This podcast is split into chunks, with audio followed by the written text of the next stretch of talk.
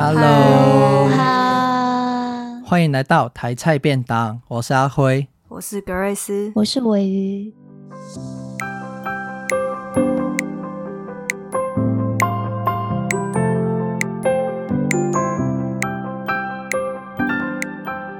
哦，今天又是一个负担很重的一集。咦，有吗？呃，好啦，讲作品比讲就是关键字，呃，轻松一点点。可是我觉得这一次的题材不好讲。嗯，这次的题材你觉得不好讲的点在哪里？嗯、呃，不好讲的点是好闷哦，就是应该是说，应该是说，OK，他好讲，因为他能讲的问题很大，也很关键。嗯、可是要好好的讲，不是很容易。对，我觉得不是一个很好谈的议题。嗯，而且我猜，就是可能很多人看完会觉得太沉闷。应该说，它里面没有什么剧情的起伏。嗯，其实说实在是这样。那也是因为这样，我觉得才是成为这部纪录片特别的地方。对。然后，呃，今天我们要讲的这部纪录片是《竹巢人》。嗯。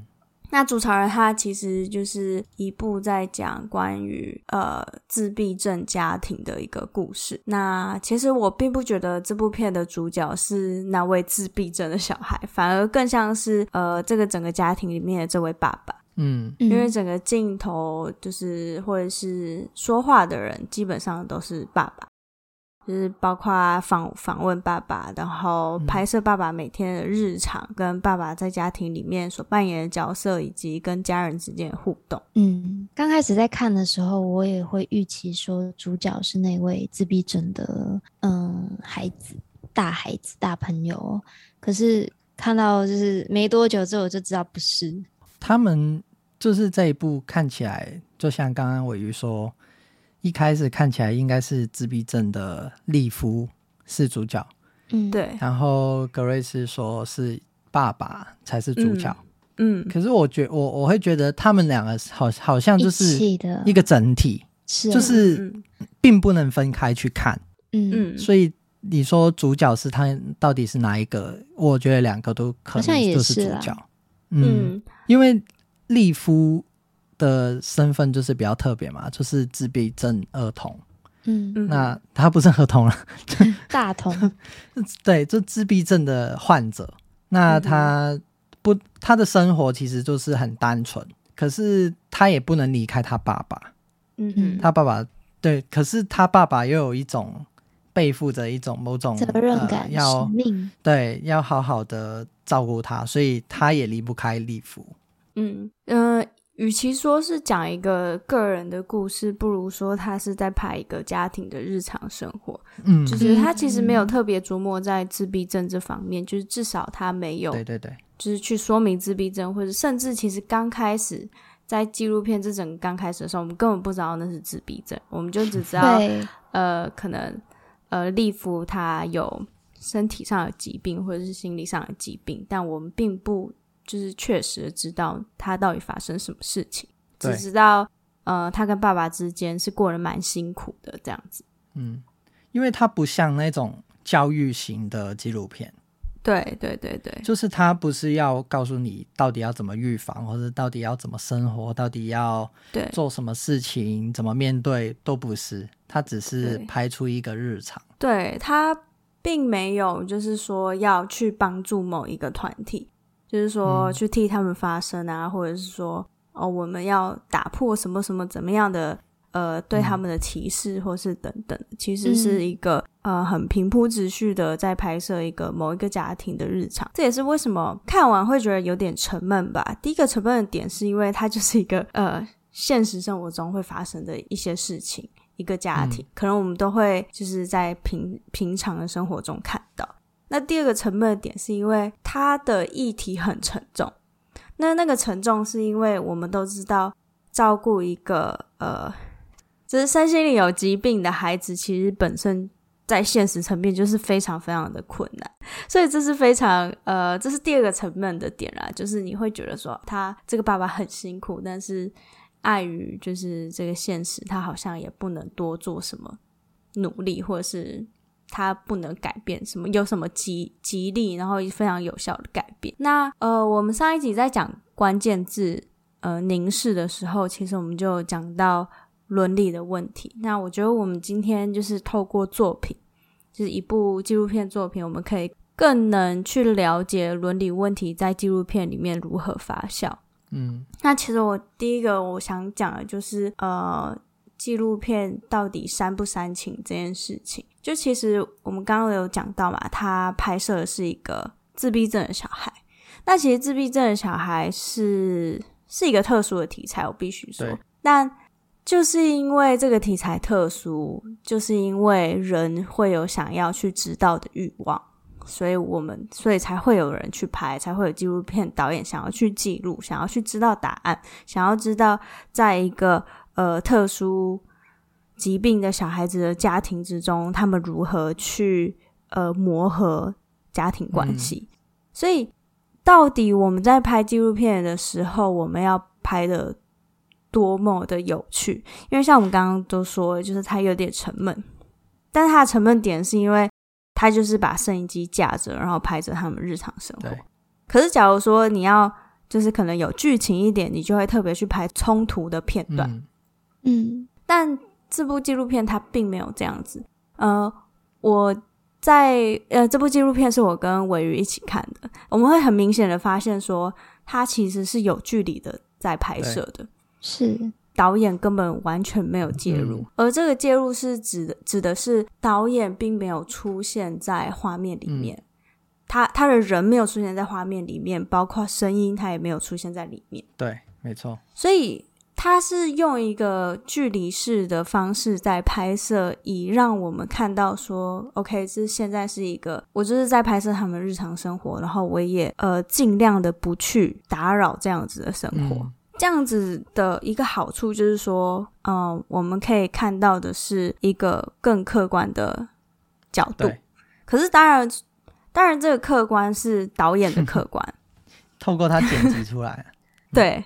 透过他剪辑的客观，那当然也不是说这个就是百分之百现实生活中就会发呃真的发生的事情，这都是透过剪辑。嗯、就是我们上一集有说纪录片不等于真实这件事情嘛，嗯、但是至少他在煽情这个部分或者是剧情的这个部分，他是用一个更平铺直叙的手法来呈现。嗯我觉得这部分是，呃，我觉得至少这部分是导演很意识到的地方。嗯、我有个问题想要问，因为一般人听到煽情都应该会直接想到另外一个面向。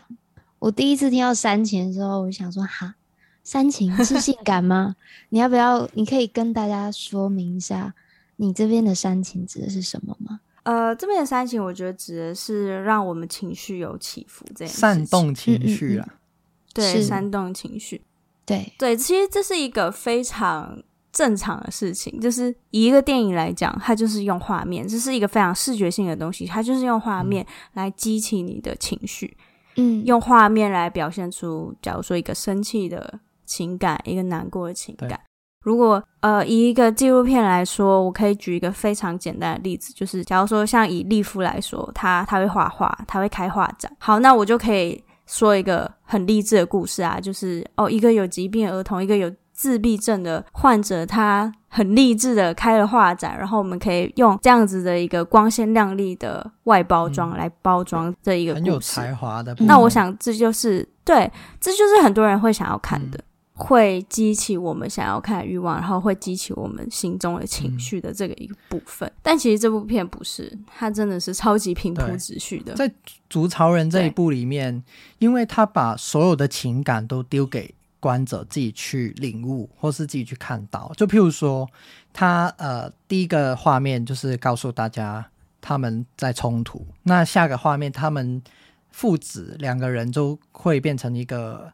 正常就是普通聊天，然后煮饭吃饭的一个画面，所以在这边就作为有有一种平衡，它并不是把同样的情绪堆叠堆叠堆叠，用很多画面、很多手法去堆叠某一种情绪，让观者就是我们看到的那个那个感觉都被被它煽动到。如果用我们小单元的那那一部章鱼老师，就是我的章鱼老师那一部的话，他就其实有一点煽情，嗯、就是他画面。嗯或是整个呈现，就是他跟章鱼之间有一个情感嘛。我们在讨论的时候也讨论到，因为就是导演给我们看到的、嗯、那那种情感，其实某在他死亡或是在他被捕猎的时候，呃的时候，其实就是有一种他就是透过他们前面建立的情感，然后煽动我们的情绪，就是哦，他他们两个要分开了，或是终究会死亡这种。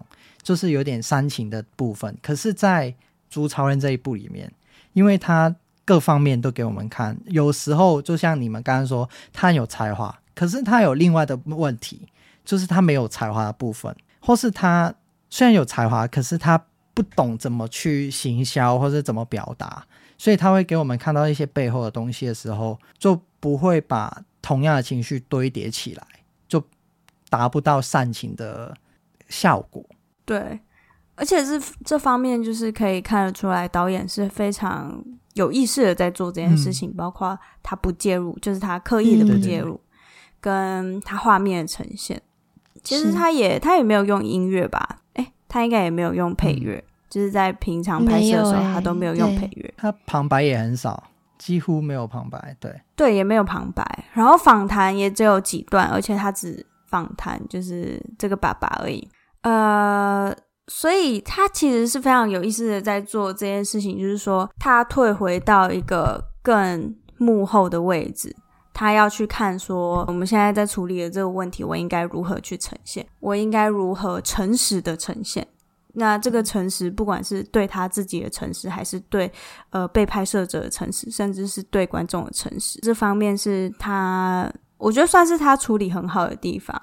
然后他的拍摄视角其实也很特别，因为他不只是有一个距离的拍摄，他有时候还会躲在草丛里面的那种感觉，嗯、就是你会看到那个草 就是在镜头前面飘，就是代表它其实是有那种躲起来的感觉。嗯、就是刚刚提到这一个，有大概两个画面很明显可以看到，有一个画面就是他爸爸不是离开利夫去那在那个。游乐园那个动物园那边，他爸爸离开利夫，嗯、然后去找某一些东西的时候，利夫自己一个人坐在那边。可是摄影机其实在离他超级远，有点就是超级远近的地方去拍摄。嗯、对，这是第一个。第二个就是，对，利夫其实曾经有尝试跟镜头讲话，就是跟镜头后面的人讲话，可是没有人回应他。然后利夫就自己做他自己。会做的事情，对，他也就是证明了摄影机一直存在。那在家里面，那是户外的拍摄嘛？那在家里面拍摄其实是很近的，因为他们家也不不大，所以有时候我们会看到说，利夫在跟他爸吵完架之后，利夫其实有时候眼睛会瞄到就是摄影机的那种感觉，嗯、就是他在生气的时候，然后他眼睛就是还会去瞄那个摄影机，看有没有在拍他这样。所以其实摄影机的介入一直都存在，只是。要看导演如何去处理摄影机的介入。对，我的想象是，他会不会其实真的就是架在那里，然后人人可能就不在摄影机旁边，或者是躲起来。我的想象，因为我你看，像刚刚我们讲的那一幕，嗯、也就是利夫跟爸爸吵完架之后，因为状状况不好嘛，那那个脸上的表情一定是 比较狰狞的。嗯、呃，可是这时候你看，即使他是一个。嗯呃，我们说是一位患者好了，他都还是会意识到摄影机是存在的哦。然后当他意识到的时候，他可能虽然瞄了，但是他也，嗯、呃，至少我们看到的片段啊，也没有做出什么嗯其他的举动。嗯、所以我就觉得这其实是某种程度上他信任，嗯，他在心里是信任这个镜头的，这是我的假想啦。我也希望他是信任的，因为毕竟摄影者跟被摄者之间，呃，尤其在纪录片里面，我们讲伦理嘛，我会觉得是需要有这种信任关系的建立跟培养的。对，而且就是他们在拍摄的时候，一定是很长时间的跟他们相处。嗯、那其实相处下来，导演的心境一定会有改变，就是可能从一刚开始不熟到熟，啊、跟刚开始你一定是会想要呈现你想呈现的东西，是可是到后来就是就是人嘛，如果你跟他更熟了，你会去换位思考，你会去思考说，哦，什么东西是我能呈现跟就是呈现出来不会伤害对方的。突然有一种既视感，嗯。嗯，对，这这里这是一定的。然后我觉得有一个画面非常有趣的是，在一刚开始，呃，这部片最最最最一刚开始的时候，其实是音画是分离的，所以我们只听得到利夫跟爸爸在吵架的声音，嗯、然后画面是拍一些客厅的杂物，可是这些杂物是被推倒的，所以我们可以知道这是一个就是大吵过后，就是背景声音还是他们两个正在争执的声音。他那个画面其实很很有趣，对，这个画面很有趣的地方在于说，他不正面的去拍摄这个冲突，嗯、因为这个冲突基本上应该是整部片最呃高潮的地方，可是他选择用一个非常冷静的手法去处理这样子的一个画面，嗯、那他让我们看到的是争吵，就是这个家庭里面的争吵，但是他却不让我们看到这个争吵的的画面的真实面。那这其实是很，这其实是很很有趣的，因为电影不就是一个视觉的东西嘛？但它却不让我们看见，而是用其他的方式让我们得知这个争吵。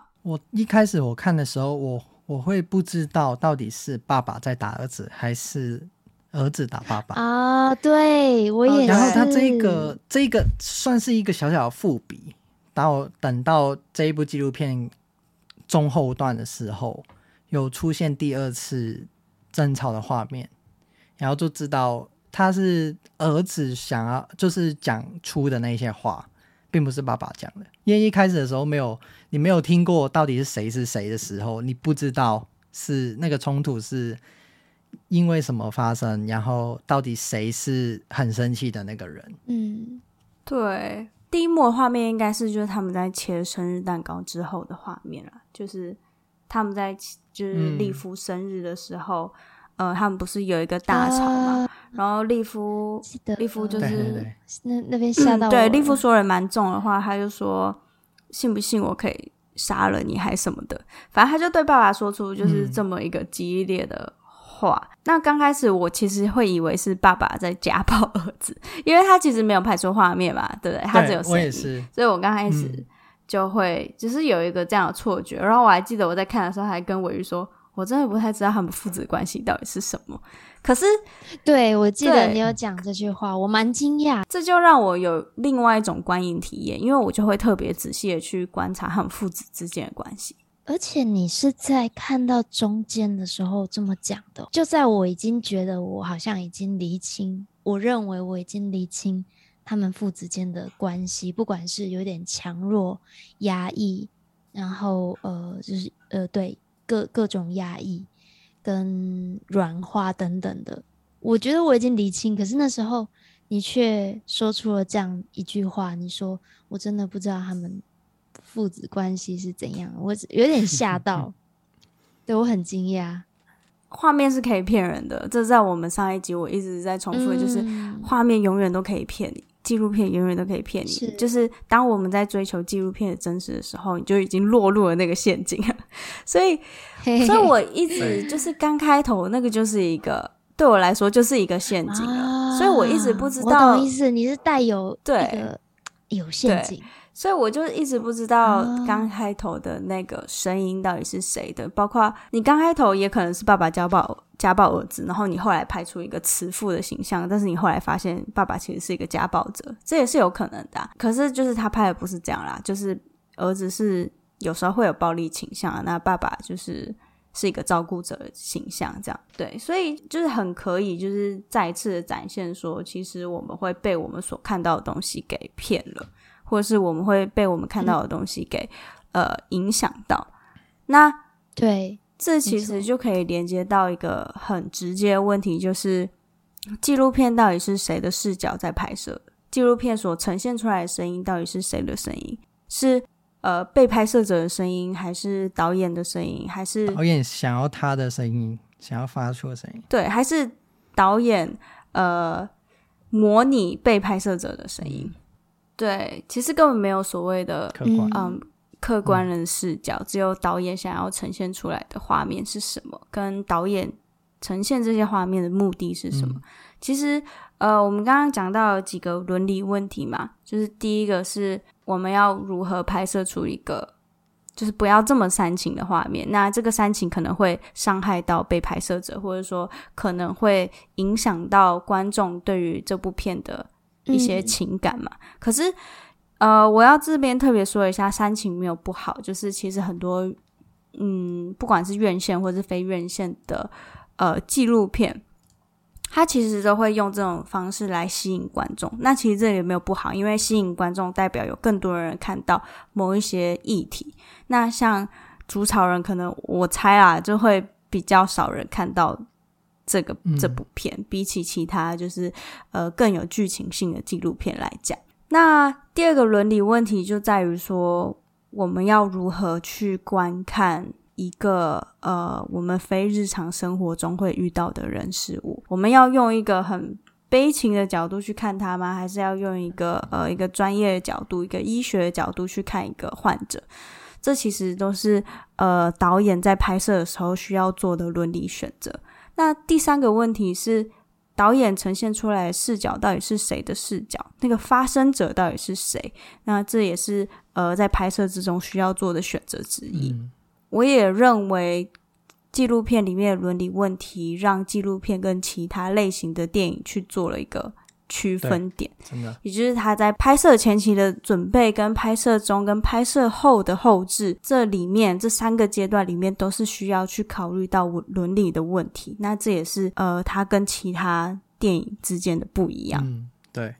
那我觉得，我觉得邱桂芬他讲过一句话，就是我觉得蛮。蛮值得我们参考的，就是因为会有伦理的问题，就是因为我们拍摄了一个现实世界生活，我们日常生活里面的一些事物。嗯，那这些是有关于真实的人事物，它是就是真实的人发生在真实的世界里面。虽然说我们呈现的画面不一定是所谓的就是百分之百贴合我们肉眼所看到的世界，但是它终究还是有某一程度上的连接。嗯，那。过去我们在看纪录片的时候，我们其实会去追求那个百分之百的真实可信度。对，我们会去追求说，你拍出来的画面不可以欺骗观众，或者说你不可以去操弄这些画面，然后来欺骗大家。那我觉得邱桂芬她讲过一句话，就是我觉得蛮值得我们参考的，就是我们以前在看纪录片的时候，就是见山是山，嗯。对，见山就是山，就是你拍山就是在看到山，不能给我拍山然后出现海。然后到后来，我们会去质疑这些画面嘛，我们会去挑战这些纪录片的边界，就是见山不一定是山，我们就会去怀疑说，其实纪录片根本不就不等于真实。一直到现在，我们又会回到一个原点，就是伦理问题又再次体现出见山是山这件事情。可是我觉得这个山已经跟我们以前追求的那个山不一样，而是说见山是山，嗯、可是这个山是什么样的山？那以前这个山是是一个我们追求要百分之百真实的山，可是现在的这个山比较像是导演视角的山，也就是导演为什么拍这部纪录片，他拍出来的目的性是什么？那这部片呃，《朱超人》，你们觉得他的他的关怀是什么？我觉得他的关怀就是你要去理解一个人。或是一个病症的最开始，一定是要去了解。大家的了解就可能只是出于字面上，或是一些很一些很有有很有那个连结性很强的东西。就譬如说，呃，有自闭症的人，他有某种才能，嗯、他能够在他跟别人不一样。可是问题是，一定吗？一定是这样吗？或是他他的这个东西是呃？真的真的是这样，或是真的那个可能是个案，嗯、也有可能他真的有，可是我们不知道。所以每个人是有不一样的那个问题，或是不一样的才能、不一样的优点在。嗯、那他这一部《筑巢人》，他就是透过了一个爸爸跟一个儿子，因为大家通常。说自闭自闭症，通常都是第一重，就是自闭那个人，嗯、那个儿童或是那个人的生活，嗯、他要怎么去改善？我们要知道自闭症怎么来，或是什么呃，要怎么样让他过得比较好？那有没有人想过他爸爸要怎么过得比较好？嗯嗯、对，那他爸爸到底付出了什么？他背负的是什么？他呃，除了工作以外，他的就没有自己的生活了。嗯、就至少在我看到的这部纪录片里面，他那这个部分就是我们外人，就是有时候多一点包容，或是多一点了解，因为就是我们单从看自闭症，我觉得他怎么样怎么样的时候，没有想过背后谁帮他付出了那么多，让他能够继续活在这个世界。嗯、呃，我最近刚好听到一集那个报道者的 podcast 是在讲那个老老照护者这件事情。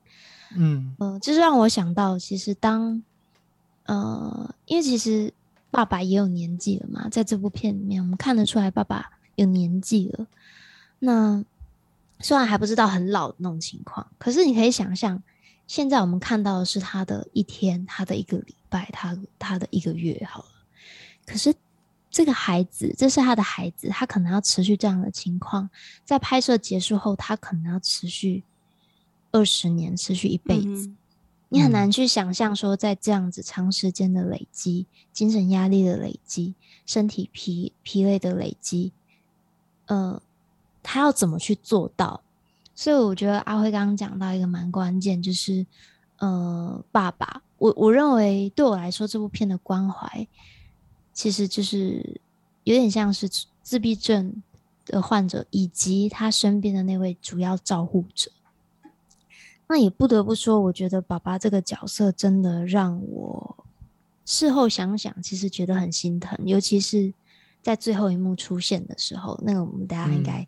会提到，在最后一幕的时候，你真的会觉得，会讲出这句话，他到底这句话到底在他心中酝酿多久了？多久了？嗯、然后他有没有机会讲给别人听？嗯、他敢讲吗？就、嗯、是到整个影片结束之前的很小、很深、很小声的那句话，会让我整个觉得说：嗯、天哪！我完全，我完全可以理解。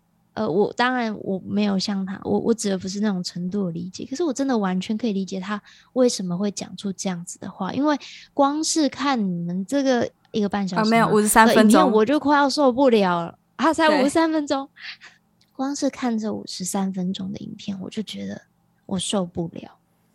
我我好几次就是我都会脑补，我都会有点受惊吓，觉得。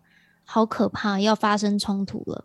等一下会不会发生什么事情？我光是这五十三分钟里面，好扣个十几分钟，我就觉得很很难耐了。嗯、那更何况，更何况是你的呃，当然我们知道家人不一样，我们只是观影者，嗯、我们只是对，我们只是看影片的人。可是身为家人，你已经有某一种不得不，可是就是那种不得不把人推向一个。有时候看起来好像毫无选择的余地，嗯，真的，哦，好可怕。嗯，我觉得《筑巢人》里面有一个关怀是对于拍摄伦理上的关怀，就是它可以可以让我们看见拍摄伦理在纪录片里面是如何要被重视到。那第二个就是像你们讲的，对于一个家庭的关怀，嗯，可是这个家庭虽然说它是一个特殊的家庭，但是它其实都跟我们就是可能更辛苦，可是这就是我们平常会看到的家庭问题。就是一个照顾者，他如何去跟他的儿子做协商的问题。他很爱他的儿子，他真的就是你可以看得出来，他很爱他的儿子。他放弃了一些东西，放甚至放弃他的某一部分的事业，然后就是为了要照顾他的儿子，然后陪他去找蜂巢，然后陪他去画画，然后真的是花了非常多的时间在陪他儿子，然后。平常还要就是接受他儿子突如其来的暴怒，对，所以他对儿子的爱其实是非常非常的多。可是，就像你们刚刚有讲到，这些爱其实是会被消磨的。他其实不一定就是这些爱是可以维持在一个百分之百的程度，然后一直下去。我觉得最最好的对比就是，呃，前期其实这部纪录片都在拍这些这个爸爸他。就是很忙碌啊，跑来跑去啊，买菜啊，骑着他的小脚踏车，就是奔波这样子，嗯、然后就是为了他儿子做了非常多的事情。然后到后面，他其实有拍一小部分，就是他爸爸带带团，他爸爸是应该是导游啦，就是带团然后出国，然后他在呃可能国外的饭店，就是在游泳池里面游泳，那种自由快乐，一种好像暂时逃脱某一种现实的那个画面，呃，是形成一个非常大的对比，然后再加上呃。刚刚有说到一个冲突画面，就是利夫他在过生日的时候跟他老爸吵架，吵得蛮大的。另外的对比是他爸爸在带团出国带团的时候，其实也有帮别人庆生，可是那个气氛是很和谐，然后很开心，然后爸爸还说啊，我们拍照啊什么的，这就形成一个非常大的对比。就是虽然这个爸爸非常爱他，但是他还是有想要逃脱或是脱离这一切的。一个想象吧，就是他还是想要有一个喘息的出口。对，对他爸爸有讲过一句，嗯、他说：“我跟这些不认识的人一起去，嗯、就是带他们出去国外的时候，其实他自己在放松。对，对，他甚至觉得工作是在放松。对，就是跟一般人是不一样。就是一般人觉得哦，平常在家耍废看电影是很爽，可是他在耍废。应该是他在耍废、看电影、做自己事情的时候，嗯、都在照顾利夫。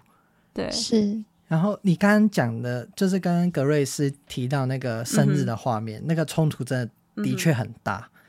嗯、因为生日我们想象都是哦，吹了快乐的，很开心。可是，在当天利夫生日。就是我们看到那个铺排，就是哦，整天没有什么事情发生，就是很开心，带他去呃找蜂巢，带他去干嘛干嘛，晚上吃饭到吃生日蛋糕，在我的看来都是哦很开心的一天。可是利夫不开心，嗯、那个原因他爸爸也不知道。嗯、可是在在这个在那一幕里面，有一个第三者出现，他的姐姐。嗯他讲了一句：“利夫去睡觉。嗯”就是他爸爸想要让利夫许愿切蛋糕，可是在他姐姐看来，呃，切蛋糕在利夫不开心的时候，什么东西都不重要，就是叫他去睡觉就不用烦了。我记得那一幕印象让我很深刻，是爸爸好像是第一次在荧光幕前眼眶红吧。就是印象很深刻，因为其实前面说真的，他不哭，我在心里都帮他哭了。真的，因为我觉得看到那边的时候，我其实是有一种，就连今天你都没有办法高兴一点嘛，嗯，那种感觉。然后，毕竟身为他的爸爸，他也是其中一方嘛，父母生下他，所以。就连今天是你出生，要纪念你出生的日子，你都不能稍微开心一点吗？嗯、当然我，我我们并不知道，我们不知道自闭自闭症患者他们面临的到底是怎样的处境，因为从我们看到的影片中的利夫，他是好像会有不同性格、不同人格在转换，不停在切换的那种感觉。我不知道他他的困难是什么，我也不知道他跟其他自闭症患者的相似或相异点在哪哦。你看，这就表示我对自闭症患者是一无所知。嗯，可是就在那一幕，真的是会激起，因为我我的角度，我当然是站在爸爸的角度，因为我无法理解利夫，所以我只好站在爸爸的角度去看利夫。那时候我的心很碎，嗯、就是呃，嗯、他眼眶红，然后我的心很碎。嗯那很碎的原因，就像我刚刚前面说的那样子。嗯，说到爸爸就是故作坚强，我觉得就是有一个蛮好笑的部分可以跟大家分享。这是我在一个访谈里面看到，就是导演说他在拍《筑巢人》的时候，他其实刚开始根本不知道他要拍什么。他就觉得很，就是他就想知道自闭症的家庭到底是怎么样，啊、所以他就去拍。所以他其实就这么简单，对，就这么简单。他就只是好奇而已，他就是只是好奇这个孩子跟这个父亲之间的关系，就是他们平常在做什么。他就说他在拍的时候，因为他自己也是当父亲的人，他就觉得这个爸爸他很他很正能量，充满自信。哦，对，他就说他拍一拍就觉得这个爸爸很烦。就是他怎么可以这么的 这么充满能量？能量对，他会说，这明明是这样的处境，啊、然后你还要就是这么正能量，他就觉得这个爸爸很讨厌，他就觉得听了很烦。他那个陈爸爸不是普通人，对，可以理解他的感受。导演就说，他有一天他就很残忍，他就拿着摄影机去刺探这个爸爸，他就说他就把。利夫的几个作品，然后摆在长廊上，前面摆一个桌子、一个椅子画画跟垃圾袋。嗯、那个垃圾袋里面就是装他折折的纸，对他他会折纸跟一些还没折的东西。他就跟这个爸爸说：“你口口声声说你多爱你的孩子，你观察他的艺术创作十几年，那你现在折一张给我看。”然后他就把摄影机对着他，这个爸爸就是 蛮尴尬，他就他就折了半个。小半个小时，然后他都折不出来，然后导演当下才就是意识到，就是这是他做了很残忍的一件事情，因为他拿着这这已经是摄影机暴力，就是他拿着摄影机，然后去拍摄一个人，嗯、然后很显然这个人他非常的不自在，然后他也同时刺探，然后怀质疑了这个爸爸对孩子的爱。所以他他就说，他后来就检讨了自己，然后跟他说：“拍谁拍谁，我有点失心疯了，我们还是来聊天好了。”我想要看那篇，我想要看那一则。好，我可以再传给你看。我觉得就是蛮好笑的。其实奇怪，为什么我听了鼻酸？